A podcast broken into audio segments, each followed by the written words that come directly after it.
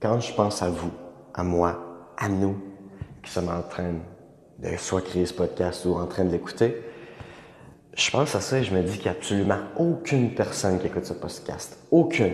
Peu importe votre situation. Pour qu'on ne soit pas en train de faire quelque chose, en train d'agir pour améliorer les choses. Et ça, je dis ça, peu importe la situation.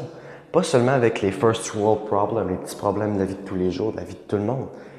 Parce que même les personnes qui vivent les pires choses, une femme qui se fait battre par son mari, quelqu'un qui vient de perdre un membre de sa famille, quelqu'un qui vient de perdre un fucking membre. Fine, c'est horrible ce qui t'est arrivé. Maintenant, qu'est-ce que tu vas faire avec ça? Ça revient toujours à qu'est-ce que tu vas faire avec ça? Qu'est-ce que tu vas faire avec la situation que tu as présentement? Et c'est sûr qu'avec une certaine perspective, on peut se rendre compte que notre situation est jamais si pire qu'on le croit. Il y a toujours quelqu'un de pire, même si c'est terrible ce qu'on vit.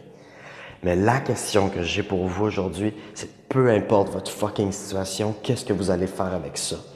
Parce que peu importe c'est quoi votre situation, vous avez aucune excuse, vous avez aucune raison pour ne pas être en train d'agir et tailler votre cul pour pouvoir améliorer justement cette fucking situation-là.